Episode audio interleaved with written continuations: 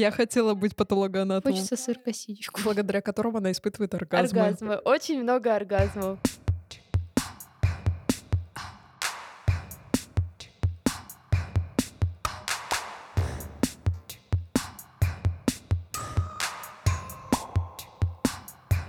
Всем привет! С вами подкаст «Поп-девичник» и мы его ведущие Лена и Наташа. Но сегодня в этом выпуске будут говорить не Лена и Наташа, а два демона, потому что этот выпуск посвящен сериалу «Тринадцатая клиническая». Во-первых, наверное, стоит проговорить, почему мы про него записываем выпуск.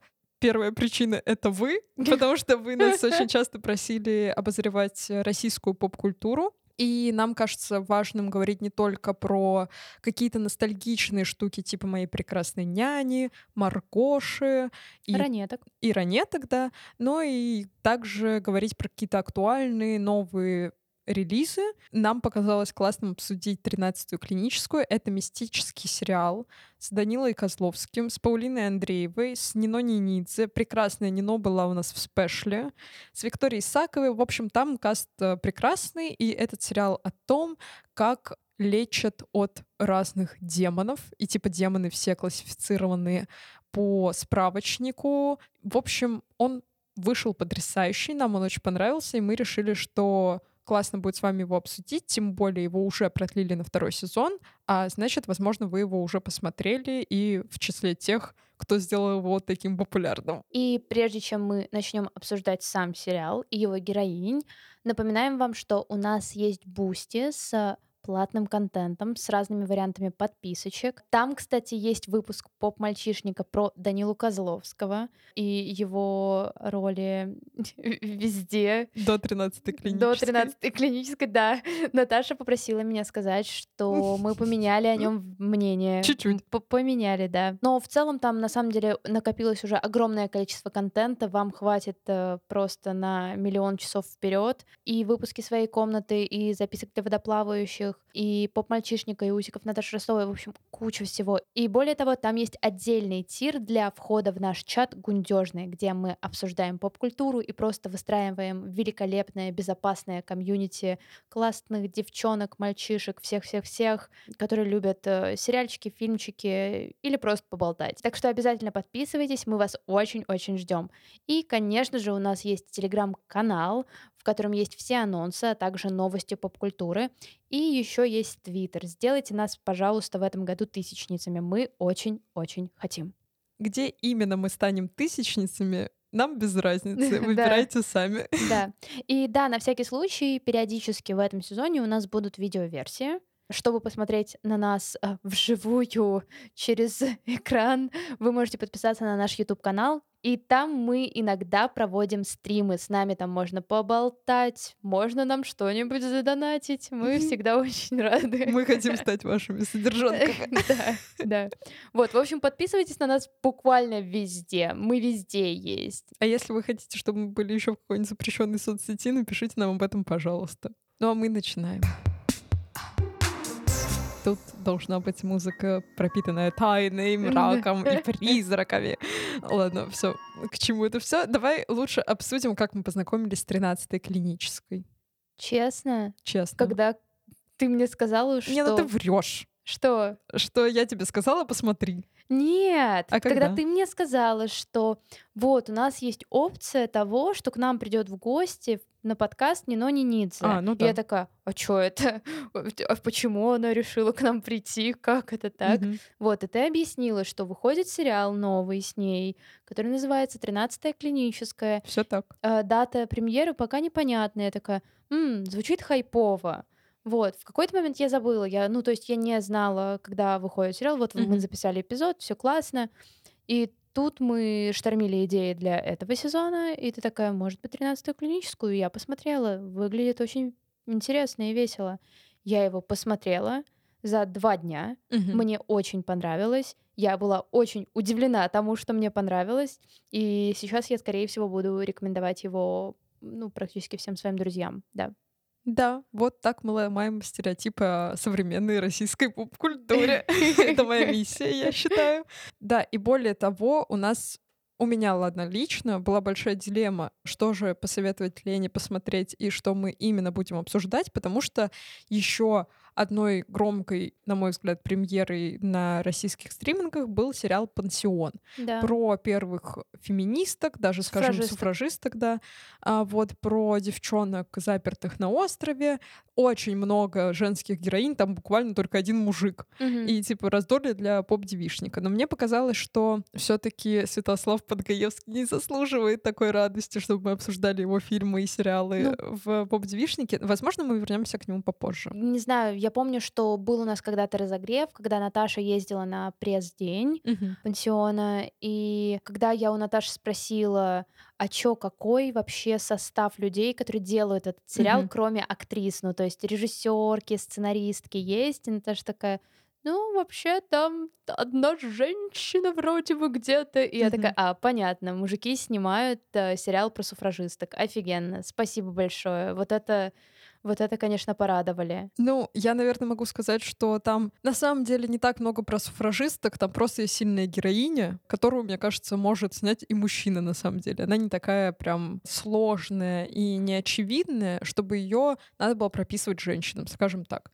Хорошо, что это кино есть, ну, в том плане, что больше историй про женщин, но, типа, оно не настолько, мне показалось, ярким, как «Тринадцатая клиническая», чтобы его выбирать поп-девичник. Переходя к «Тринадцатой клинической», я с этим сериалом тоже познакомилась на съемках. Это, я считаю, моя главная привилегия 2022 года, которую мне подарила работа, с которой я уволилась.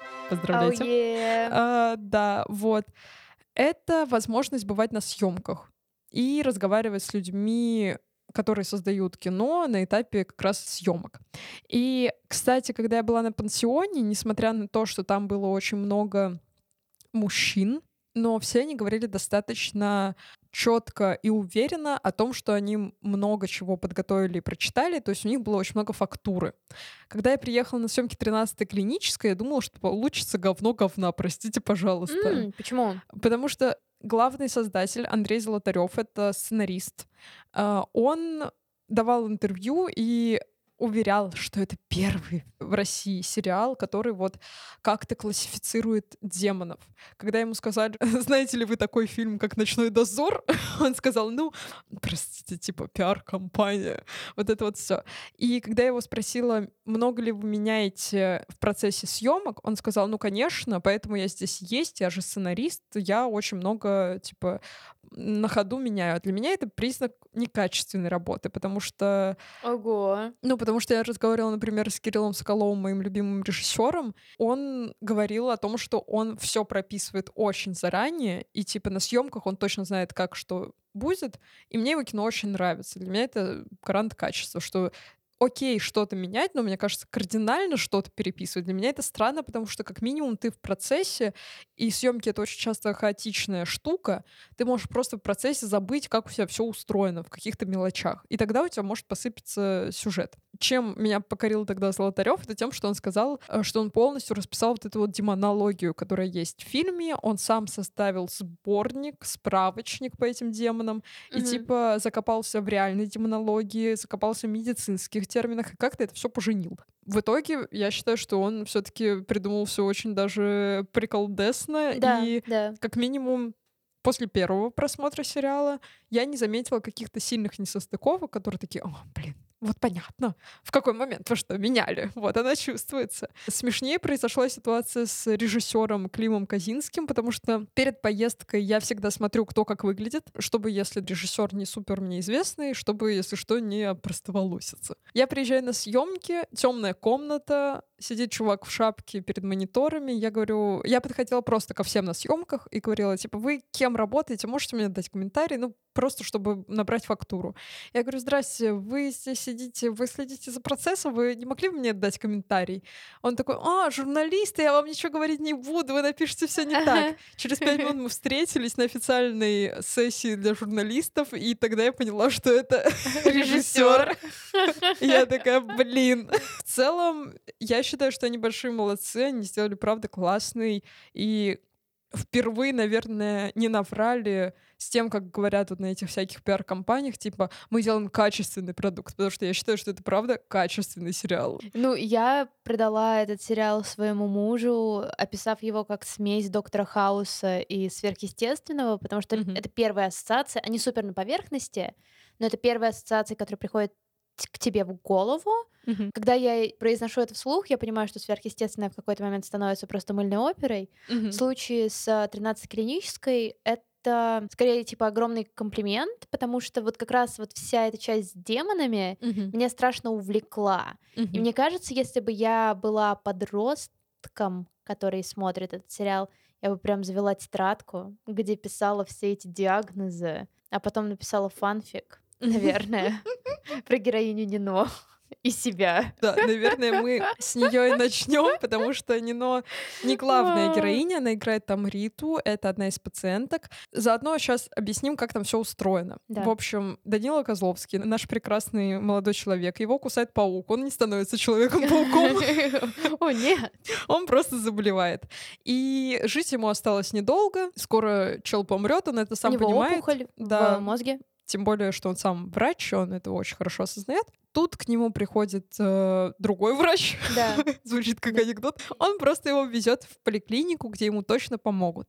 Эта поликлиника оказывается местом из области фантастики, где лечат от демонов. У них есть своя классификация, как вы поняли, есть свои способы лечения, есть свое МРТ, которое называется исповедью, и всякие такие приколы. Эта поликлиника не живет по законам Российской Федерации, она вообще ни по каким законам, кроме своих собственных, не живет, и еще и как-то сотрудничает с демонами. Но это лучше, наверное, не рассказывать, это будет большой спойлер, как именно там все это устроено.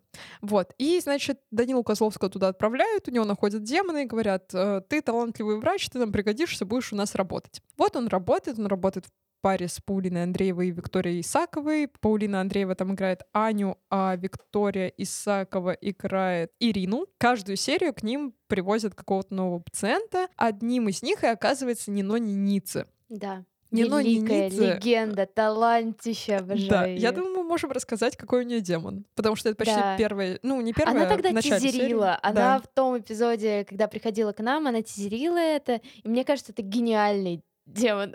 Он немножечко напоминает что-то из очень страшного кино.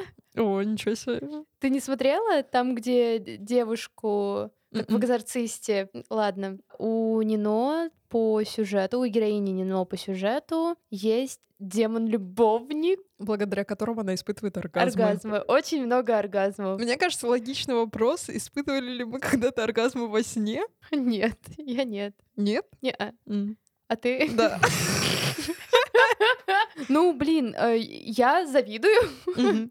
По-хорошему завидую, потому что, ну, я тебе периодически пересказываю свои сны. И как бы там максимум. Собственно, если вы хотите получше узнать, что нам снится, можете послушать разогрев к этому выпуску. Мы там это очень подробно обсуждаем. Но у меня это сны про то, что, не знаю, я теряю кошку и паникую. Я теряю корни. Практически, да. Вот. Или про то, что я пишу диплом, или то, что у меня завал на работе. То есть я буквально проживаю свою же жизнь в голове. К сожалению, мне очень редко снятся, типа, секси-сны. А если снятся, то только если я, типа, 2 месяца не вижу партнера и такая уже просто сижу, такая, блин. Но оргазма никогда не было во сне.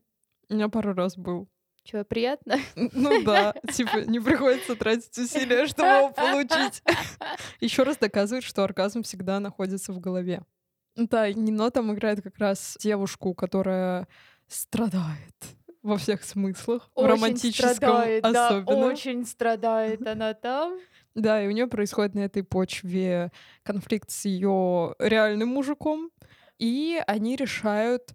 Мне кажется, это очень интересный ход, потому что, ну, чаще всего, как вы понимаете, клиники настроены на то, чтобы избавить человека от демона, чтобы выявить причины. Причинами очень часто оказываются какие-то страхи человеческие насчет каких-то сфер жизни.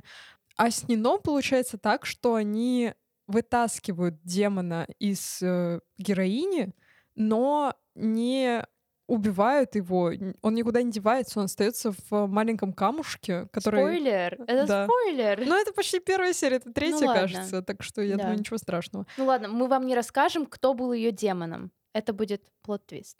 В общем, про Нино мы можем сказать, что он просто великолепно отыгрывает, потрясающе выглядит, и в целом ее героиня... классная, мотивированная. Я даже не знаю, что еще сказать, чтобы не было 100 тысяч спойлеров. Mm-hmm. Но она, к сожалению, к моему большому сожалению, она не главная героиня. Она появляется в сериале, но это больше эпизодическая роль. Главные же роли занимают Паулина Андреева, она играет Аню, и Виктория Исакова, она играет Ирину. И про них мы поговорим поподробнее.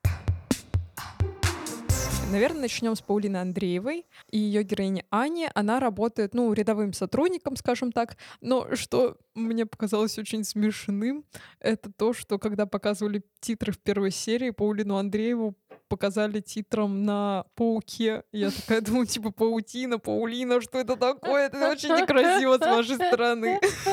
Серьезно? Да.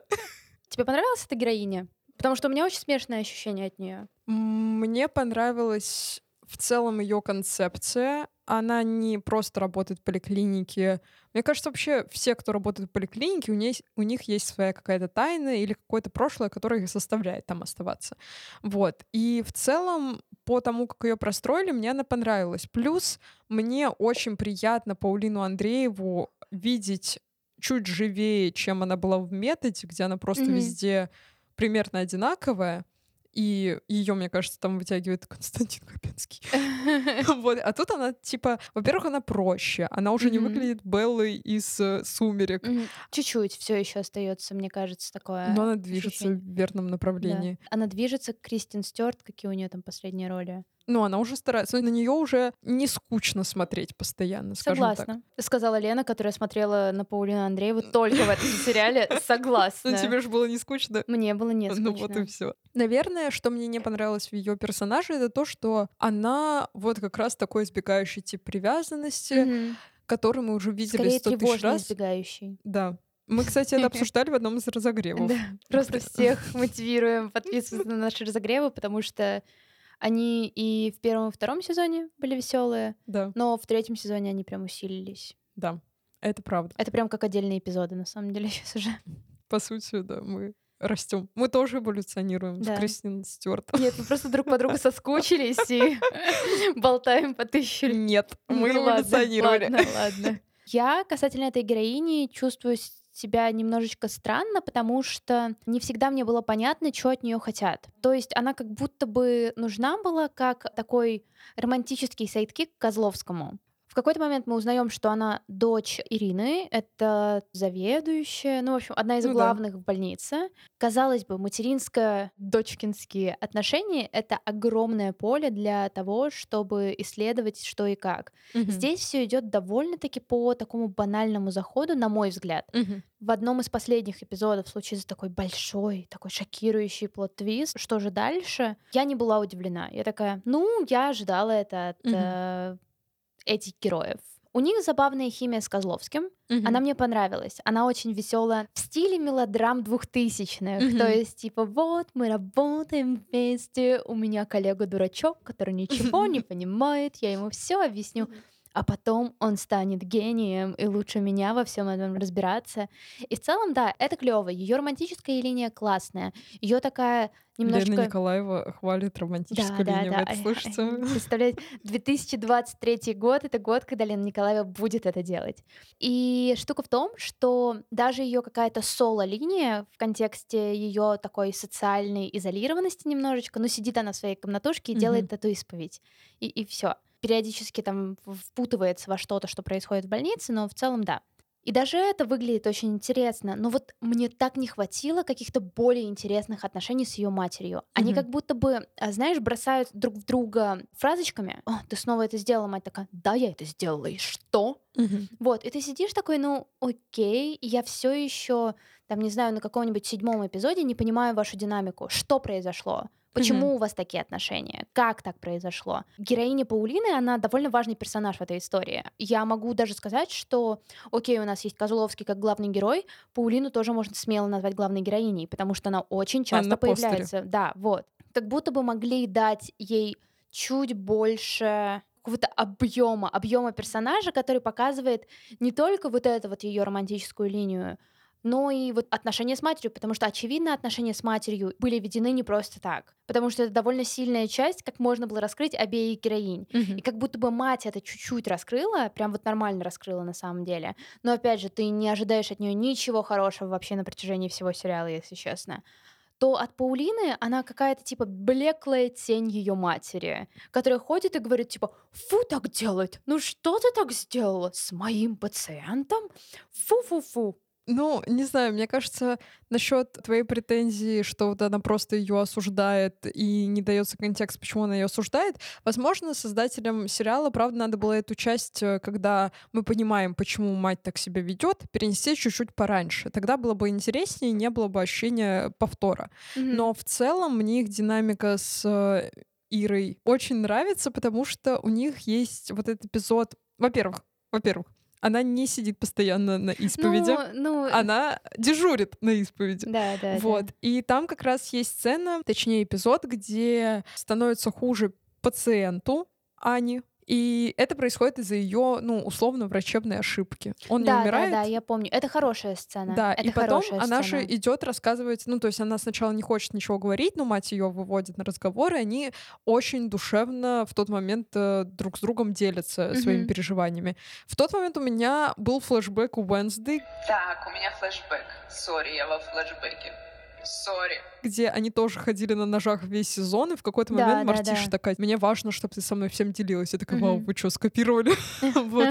Но в целом, мне кажется, что героиня Паулины, она достаточно закрыта в себе, и это частая претензия к таким персонажам, которые изначально настроены, как будто она закрыта в себе. Как будто бы их плохо раскрыли, вот это вот все, и, возможно, мало динамики. И это очень тонкая грань между тем, как хорошо сыграть закрытого в себе персонажа и действительно плохо продумать этого персонажа. И вот мне кажется, как будто бы через какие-то мелочи мы очень хорошо понимаем, как она вообще выглядит 3D, скажем так. Вот смотри, вот ее 3D-образ появляется чуть позже в сезоне. В первых сериях она вот скорее выглядит довольно таким карикатурным, зажатым персонажем, который, прости, там все внимание к Козловскому и к устройству поликлиники. Это правда. Штука, которую я заметила, что вот как раз хорошо, что ты вспомнила эту сцену, когда она допустила ошибку, и она, я помню, лежит то ли в палате, то ли еще где-то, в общем, на какой-то койке, рядом еще Козловский, и он что-то ей там говорит, она такая типа: «Я ошиблась, я ненавижу ошибаться». Я такая: «Girl, очень тебя понимаю, просто ставлю все на то, что ты козерог». Были моменты, где я прям цеплялась за то, что окей, мы не просто какие-то тихие девочки, мы вот можем что-то делать. И вот в последних эпизодах, на фоне того, что в них вот нарастает, что происходит в этой чёртовой больнице, и там действительно с ней начинает что-то происходить. В последнем эпизоде, тут в кавычках, наверное, тоже интересно наблюдать за тем, как все это происходит. И там ты можешь, на самом деле, наверное, увидеть, что у Паулины очень хороший такой рейндж эмоций, развязка эмоций, как она может показывать условно разных героев. Вот, это классно. Короче, меня очень радует, что будет второй сезон, потому что я надеюсь, что там это все чуть-чуть разовьется. Разумеется, в первом сезоне тебе нужно ввести в курс дела и в механику функционирования этого мира через одного героя, новичка, который только узнает это. Это легкий вариант, это самый очевидный и классный вариант, на самом деле, потому что ты тоже новичок в этом мире. Клево. Но как будто бы во втором сезоне им нужно отойти от главной геройности Козловского. Потому что он интересный, плюс осталась куча тайн, которых мы даже приблизительно не знаем ответов на эти тайны. Если будет акцент на других персонажах, будет очень клево. То есть та же, Паулина, та же ее мать, этот великолепный Керт. Спин-офф про Керта когда? Он мне очень понравился. Угу. Он вот тот герой, который, скорее всего, есть у него что-то там в кармашке, что он прячет, какие-нибудь великолепные истории про то, кто он вообще такой. Весь сериал, в принципе, настраивает на то, что это не односезонная история и точно не двухсезонная. Угу. Слишком большой мир, слишком много загадок, но в хорошем смысле, в абсолютно хорошем смысле. Но вот с Паулиной я просто надеюсь, что ей дадут шанс. Ей дадут шанс, возможно, сыграть вообще другую версию своей персонажки. Потому что ее героиня, мне кажется, после пережитого за первый сезон может довольно сильно измениться. Блин, у меня просто нет, наверное, основной претензии к тому, что Паулину надо раскрывать. Мне кажется, она достаточно понятный персонаж, но в том плане, что если они добавят каких-то полутонов, будет прикольно. Но в целом она нюансиков. Нюансиков, да. Но она мне нравится, как она играет. Как она отшила Козловского. Да. Потрясающе. Да. Легенда. В общем, под конец сезона оказывается, что все, кроме Козловского, достаточно идейные люди, скажем так. Они верят в то, что происходит с поликлиникой, скорее всего, не зря. И какие-то там механизмы не подвластны человеческому, всему человеческому. И когда я видела эпизод, где происходит, скажем так, жертвоприношение, в этот момент я понимаю, насколько они идейны и насколько герой Козловского часто подвергает сомнению все, что происходит в этом инородном ему мире. И это супер классная динамика, мне кажется. И мне бы хотелось, наверное, в новом сезоне как раз увидеть, знаешь, не какую-то новую характеристику персонажей, которые уже ввели, не там Аню с того, как у нее складывалась прошлая жизнь. Мне, если честно, пофиг, потому что, вот она приходила к матери и говорила: опять ты, да, в конце мы поняли, почему они такие особенные у нас, две девчонки, да, и мне, если честно, больше не надо, мне не нужен эпизод флешбэк, где они такие, вот как это все складывалось с детства, вот. Мне скорее бы хотелось увидеть их изменения, чтобы они какие-то вещи ставили под сомнение, например, чтобы они такие: вау, вот это, кажется, не так работает, вот это мы можем победить, а вот это вот вообще можно перестроить. Кстати, у меня есть история, с которой я на самом деле хотела начать, но я что-то совсем про это забыла. Рассказывай. Меня этот сериал немножечко вынул из моей зоны комфорта с первого же эпизода. Почему? Ты помнишь первую операцию, которая там происходила, как раз когда Козловского кусают? Да. Он делает лапароскопию. Да, там еще очень подробно, по-моему, это показано. Да, очень подробно. Чтобы вы понимали, 3 года назад мне делали лапароскопию. Я человек очень такой впечатлительный, поэтому перед операцией мне говорили, что вот тебе будут удалять желчный пузырь, вот так вот. Если тебе так спокойнее, можешь, прочитать, как это делается. Я такая: нет, конечно, вы что, я никогда в жизни. Я видела инструменты, которым это делают. Мне объяснял доктор, как это все работает. Но, разумеется, я не гуглила. Это единственный раз, когда я не гуглила какие-то свои симптомы или свои болезни, потому что я такая: я не хочу идти на операцию, знаю, что мне будут делать. И тут я включаю сериал, и вижу это. И я такая: вот почему у меня шрамы там и там. Ничего себе! Вау! Ничего себе! Вот, и я просто смотрела, и я такая: это делали с моим телом? Боже мой! Мне еще потом, объясняли, как вообще работает лапароскопия. И когда я слышала, я такая: просто перестаньте это описывать, всю механику этого действия, потому что я сейчас просто зароюсь от паники. Но было интересно, я как будто бы посмотрела своему страху в глаза, потому что, я 3 года избегала того, чтобы посмотреть, как вообще выглядит лапароскопия. Что делают с телом человека. Вот, и тут я такая просто на первом эпизоде: окей, понятно, спасибо. Ладно, хорошо, что прошло достаточно много времени после того, как тебе ее сделали. Да. Можно не сильно переживать за твое ментальное здоровье, я надеюсь. Но это интересно. На самом деле, если вы вдруг боитесь каких-то врачебных процедур, связанных с операциями, то сериал будет довольно сложно смотреть. Там все очень графично. Как человек, который боится крови и обожает медицинские сериалы из-за их всяких интриг, я могу сказать, что не сильно переживайте, все будет нормально. Кстати, про операции и про героинь. Мне кажется, как раз-таки Виктория Исакова, которая играет Иру, она, выступает, это часто достаточно бывает в медицинских сериалах, что у нас есть доктор, который за традиционные способы лечения. Не за традиционные в плане попей ромашковый отвар какой-нибудь, а в том плане, что мы вот так вот всегда оперировали, это работает, мы не будем пробовать что-то новое. И вот она мне показалась таким немножко персонажем, но при этом как будто бы, версия про со звездочкой. Потому что был эпизод, когда Козловский оперировал пациента и впал в транс-состояние, скажем так. И она быстренько поняла, что с ним делать, какие травы взять, как это все устроить. Я такая думаю, вау, вот это, конечно, ты женщина. Вот, кстати, вот героиня, мне кажется, Виктории Исаковой намного интереснее, чем Паулины, потому что она... Я согласна, абсолютно. Опытная. Она, типа, кажется... противной стервой заведующей только, наверное, первую серию, может быть, вторую. А потом она уже начинает обрастать вот этими смыслами и выходит за грани просто человек, который ненавидит Козловского. Сейчас скажу вот как раз штуку, которая, наверное, меня изначально затревожила в последнем эпизоде, что мне намного больше нравится динамика как раз Козловского и ее, потому что... Ты думала, у них будет секс или нет? С Козловским? Нет. Я была абсолютно уверена, что нет. Мне казалось, что да.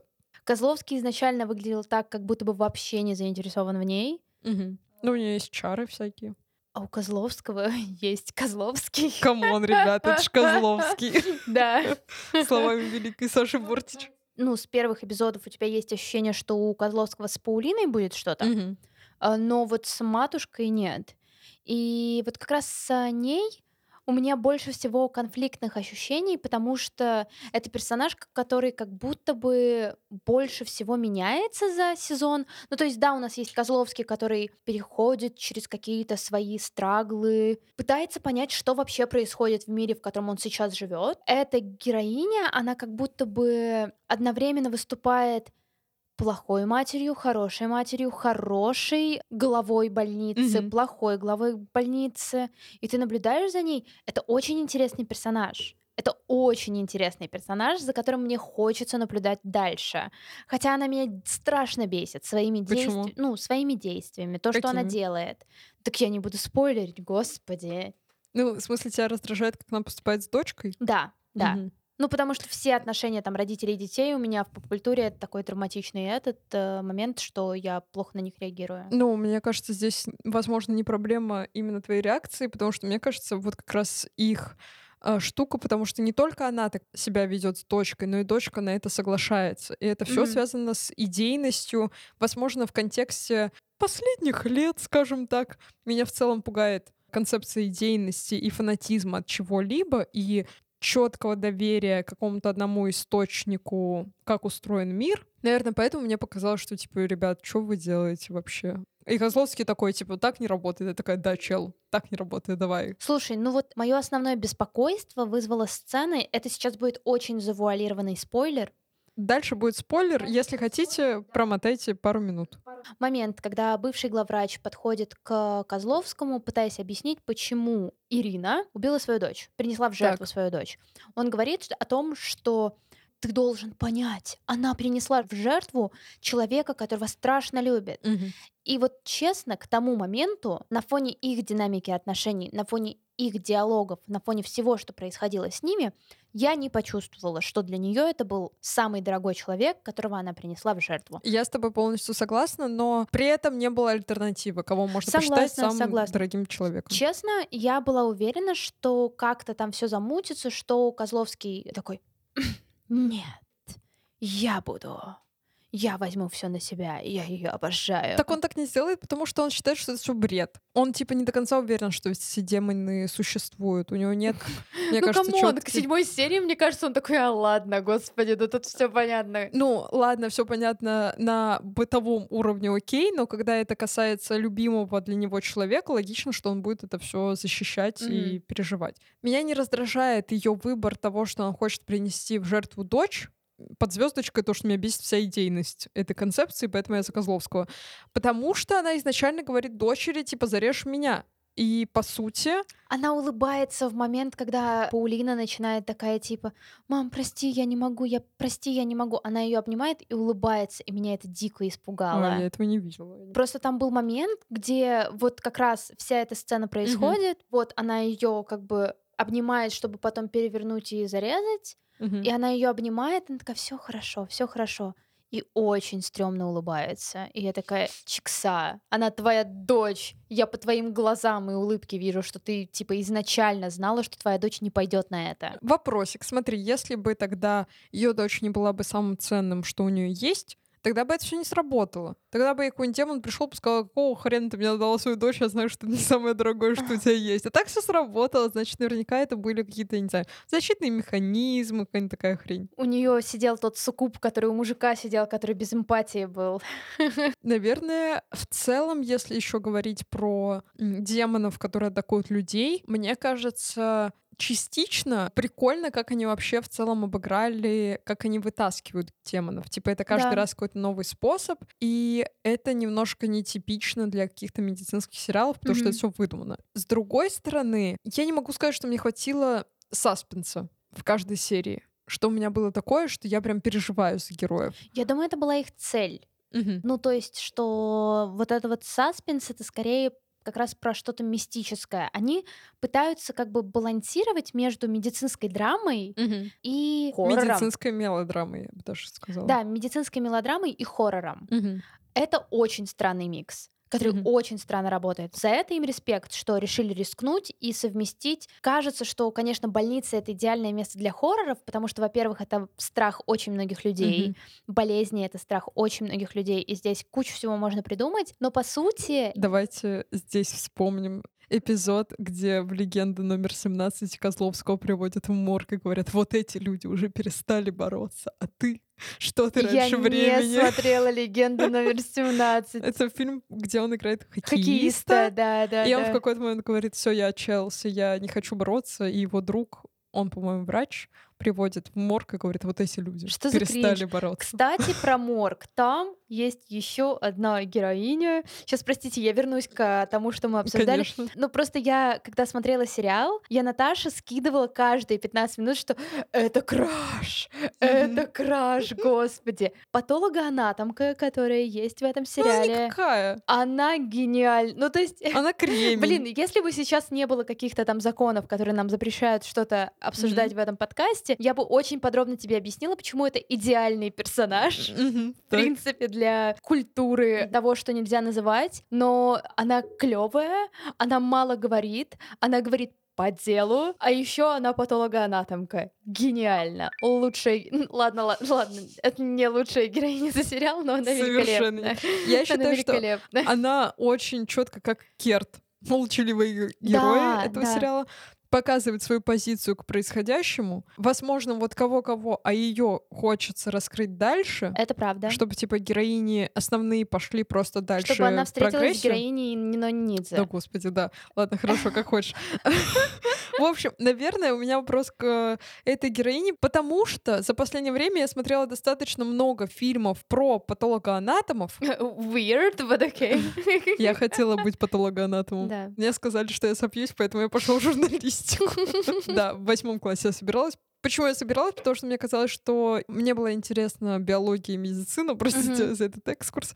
Но мне казалось, что я не переживу, если я кого-то убью на медицинском, на операционном столе. И поэтому я решила, удобно, что... Кого я не могу убить, это те, кто уже мертв. Я хотела быть и патологоанатомом. Ну, короче, за последнее время, если мы вспомним, у Гильермо Дель Торо в «Кабинете редкости» был отдельный эпизод про патологоанатома. Я смотрела «Демона внутри», я смотрела Гильермо Дель Торо «Кабинет редкости». Везде герои патологоанатомы прописаны достаточно хорошо. Здесь, мне кажется, что героиня, которая играет патологоанатома, достаточно... Ну, горячая. Типа, у нас она холодная. Ну, возможно, она горячая, потому что она на адовой территории, а там все горит. Возможно, да. Но она мне напоминает Керта. Керт достаточно часто появляется в сериале, у него есть очень много шуток и приколов. У него даже есть привязанность какая-то, которую нам объясняют. Да-да-да, у него есть вот этот вот свой садик еще, есть какие-то приколдесы, и в целом он вот как раз очень замкнутый персонаж, но обросший всякими ассоциациями, приколюхами, которые ты такая, типа, о, ладно, он мне нравится. Героиня, которая работает в морге, выглядит максимально одинаково каждый раз, когда она показана на экране. Да, она так хороша. Она даже выглядит, как будто она вышла из ада. Да. Тебя ничего не смущает? Нет. Хорошо. Сериал называется «Тринадцатая клиническая». Это дает им огромный простор для того, что делать дальше. Mm-hmm. На самом деле они могут взять формат любого американского шоу, такого sci-fi шоу 2000-х, mm-hmm. когда у тебя есть какая-то загадка эпизода, mm-hmm. но есть общая загадка сезона, так в которой они идут. Почти все сериалы. И это пошло из сериалов 2000-х. Monster of the Week. И здесь это довольно говорящее тоже, что mm-hmm. монстр недели, что у тебя есть монстр недели, ну, монстр серии. Ну, так строятся все медицинские сериалы, как медицинские, минимум. Медицинские, там скорее болезнь эпизода, ну да. Но тут болезнь демон. Ну и что, одно и то же. Да, но в любом случае, возможно, они пойдут дальше по такой же структуре. Я просто не понимаю, как я хочу видеть сериал дальше. Тебя сейчас спрашивают на прямой линии. Нет, Леночка Николаева. Что ты смеешься? Как нам дальше делать сериал? Второй сезон — это очень сложный сезон для любого сериала, потому что, типа... Мне кажется, вот здесь нет. Вспомни, например, «Убийство в одном здании». Да. Ты посмотрела первый сезон, да. Он законченный, да. Там есть очень большой намек на да. будущее. Так.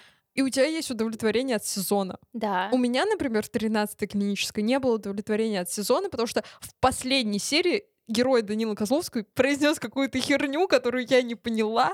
Там какая-то отсылка на будущее. Все да. Вообще непонятно, о чем он говорит. Но понятно, что будет второй сезон. Я всегда боюсь вторых сезонов. Но сейчас условно можно сказать, что 13-я клиническая задала довольно хорошую планку для себя. Угу. Очень хорошую планку, как сериал, который более-менее объясняет всю механику, весь лор этого мира. И готов двигаться дальше. Mm-hmm. Но второй сезон — это всегда опасная почва, потому что могут вполне запороть все или очень странно объяснить какие-то штуки, которые не объяснили в первом сезоне. Mm-hmm. Потому что в первом сезоне это прощается. Mm-hmm. Потому что, ну, камон, у вас первый сезон. Вы можете просто пытаться ввести нас в этот мир, мы уже посмотрим там, как дальше. Вот, и во втором сезоне им прям нужно выложиться, прям нормально выложиться. И будет здорово, если всякие второстепенные герои получат еще больше объема. Из некоторых героев можно прям сделать гэги, регулярные гэги, mm-hmm. потому что... Ну, так уже есть с Кертом. С Кертом, да, но мне кажется, это маловато. Ну, я не уверена, но мне кажется, что это чуть-чуть маловато. И я не могу сказать, что есть прям раннинг-гэги, которые из эпизода в эпизод идут. Тебе нужен осёл из Шрека, чтобы он там был постоянно, да? Ну нет. Кстати, слушайте эпизод про Шрека в «Поп-девичнике». Скорее про то, что... Мне очень интересно, куда это двинется дальше. Я очень верю в команду, потому mm-hmm. что, мне кажется, они все супер загоревшиеся типа идеи того, что это прям мир, это новый мир, который они могут прям mm-hmm. развивать дальше и максимально брать от него все. Я очень надеюсь на возвращение Нино, потому что у нее классный... Почему это? Ну, у нее классная героиня, у которой забавная. Хватит мотать головой. В принципе, мне кажется, в таких сериалах очень хорошо работает возвращение некоторых героев. Ну, она и возвращалась уже. Она возвращалась, да, но она прям очень эпизодична. То есть, если первый раз, когда она появилась только, это был прям эпизод про нее, то второй раз она появилась просто скорее как какой-то такой... Было прикольно, если бы она вообще начала работать в клинической. Ну, она бы вряд ли там работала. Ну, что не обязательно же врачом. Мы ее утвердили на каст. Героиня для Лены, чтобы Лена просто сидела и такая пускала слюни. Мне кажется, это еще, знаешь, что это проблема сезонности. Я вот так ее для себя ассоциирую в России как минимум. Почему? Раньше, обращаясь к сериалам 2000-х, сколько у нас было серий в сезоне? 24. Стандарт. В «Маркоши», которую мы обсуждали, больше 50 серий в первом сезоне. В «Ранетках» тоже дохрена. То есть раньше сериалы рассчитывали на очень большое количество времени, и поэтому раскрыть всех персонажей постепенно было не проблемой. Да, и еще налить кучу воды. Сейчас они выпустили сколько в клинической? 8, да? 8 серий. 8 серий, это, мне кажется, достаточно все-таки... маленькое количество, да. Если ты рассматриваешь героев на продолжительный срок, если у них есть mm-hmm. какие-то сюжетные линии, кроме какой-то одной, а тут они каждую серию новые. И поэтому, возможно, не все еще умеют работать именно с малосерийными сезонами. Mm-hmm. Ну, то есть понимать, как вообще раскрыть всех. Возможно, это идет и от обратного, что когда у тебя 40 серий в сезоне, ты такой, так, что бы еще поделать? А, давайте раскроем Галину. Типа нормально, сейчас пойдет все как по маслу. А тут тебе надо все очень ужать. И поэтому ты концентрируешься на том, что Паулина Андреева, Данил Козловский и так далее. Что бы я хотела, чтобы было в новом сезоне? Мне очень нравится концепция убийств в одном здании, где они в новых сезонах идут в сторону. Ну, например, там во втором сезоне лучше раскрывается их связь с местом, с самим домом. Там оказываются потайные ходы и так далее. Мне бы хотелось, чтобы... Наверное, в таком сериале, как «Тринадцатая клиническая», который нестандартная мелодрама, нестандартный хоррор, а вот как раз стык жанров, мне кажется, это отличная возможность, раз ты задаешь новый формат, попробовать какой-то новый угол. То есть пойти не по каким-то банальным штукам, типа очень конкретного развития уже заданных сюжетных линий, а попробовать увести в сторону. И также каждую серию рассматривать демонов, да? А чтобы, например, был какой-то общий демон, который атаковал, я не знаю, целый завод. И теперь все люди не знают, как с ним бороться, у каждого это выявляется по-разному, потому что у всех организмы уникальны, у нас люди вообще все очень уникальны. Да. Подкастовый демон. Демон, который типа передается через прослушивание подкастов. Ты слушаешь подкаст, не оставляешь отзыв и не оставляешь оценку, и в тебя вселяется демон. Но как только ты ставишь оценку и оставляешь положительный отзыв, тогда демон из тебя уходит. Как вариант. Хочется, чтобы просто они не пошли в банальность. Я знаю, что я так и так буду смотреть второй сезон. Скорее всего, буду смотреть и третий, потому что я уже за первый сезон привязалась к этим героям, и мне хочется посмотреть. Но, к слову, когда я смотрела второй сезон «Метода», я каждую серию плевалась, потому что я считаю, что они все сделали неправильно с тем потенциалом, который у них был после первого. А могла попросить меня сделать эпизод подкаста, чтобы тебя услышали создатели? Ведь нас все слушают, да? Тогда поп-мальчишник про Хабенского. Только когда Хабенский согласится дать интервью Наташе. Да, пожалуйста, Константин Юрьевич. Короче, да, можно продолжение сделать всяким. И мне кажется, фанаты так и так его будут смотреть, потому что тебе чисто интересно, что как дальше. Вот, но это не означает сразу хайп и миллионы лайков. На самом деле я не так много отзывов видела, и я надеюсь, что наш эпизод сподвигнет наших слушателей и слушательниц посмотреть «Тринадцатую клиническую», потому что это правда того стоит. Ну, то есть мы сейчас... Это не реклама. Это не реклама, это не из-за того, что мы делали эпизод с Нино, честное слово, типа это реально очень клёвый сериал с очень хорошей задумкой, которая очень неплохо реализована. Я, наверное, хочу, чтобы... На фоне того, что у нас есть в первом сезоне какой-то такой переломный момент, в котором отношения между Ириной и Аней довольно сильно меняются, хочется как-то дальше развития, хотя я не поняла, что с Ириной в итоге, что вообще происходит, как это будет дальше работать, но хочется понять хотя бы через одну из героинь, как это повлияло на изменение их отношений. Изменилось ли вообще что-то, или каждая была готова к тому, что произошло в первом сезоне. И в целом я, на самом деле, когда я говорила идеальный формат для второго сезона, на самом деле мне пофиг, я тоже буду смотреть дальше с огромным удовольствием.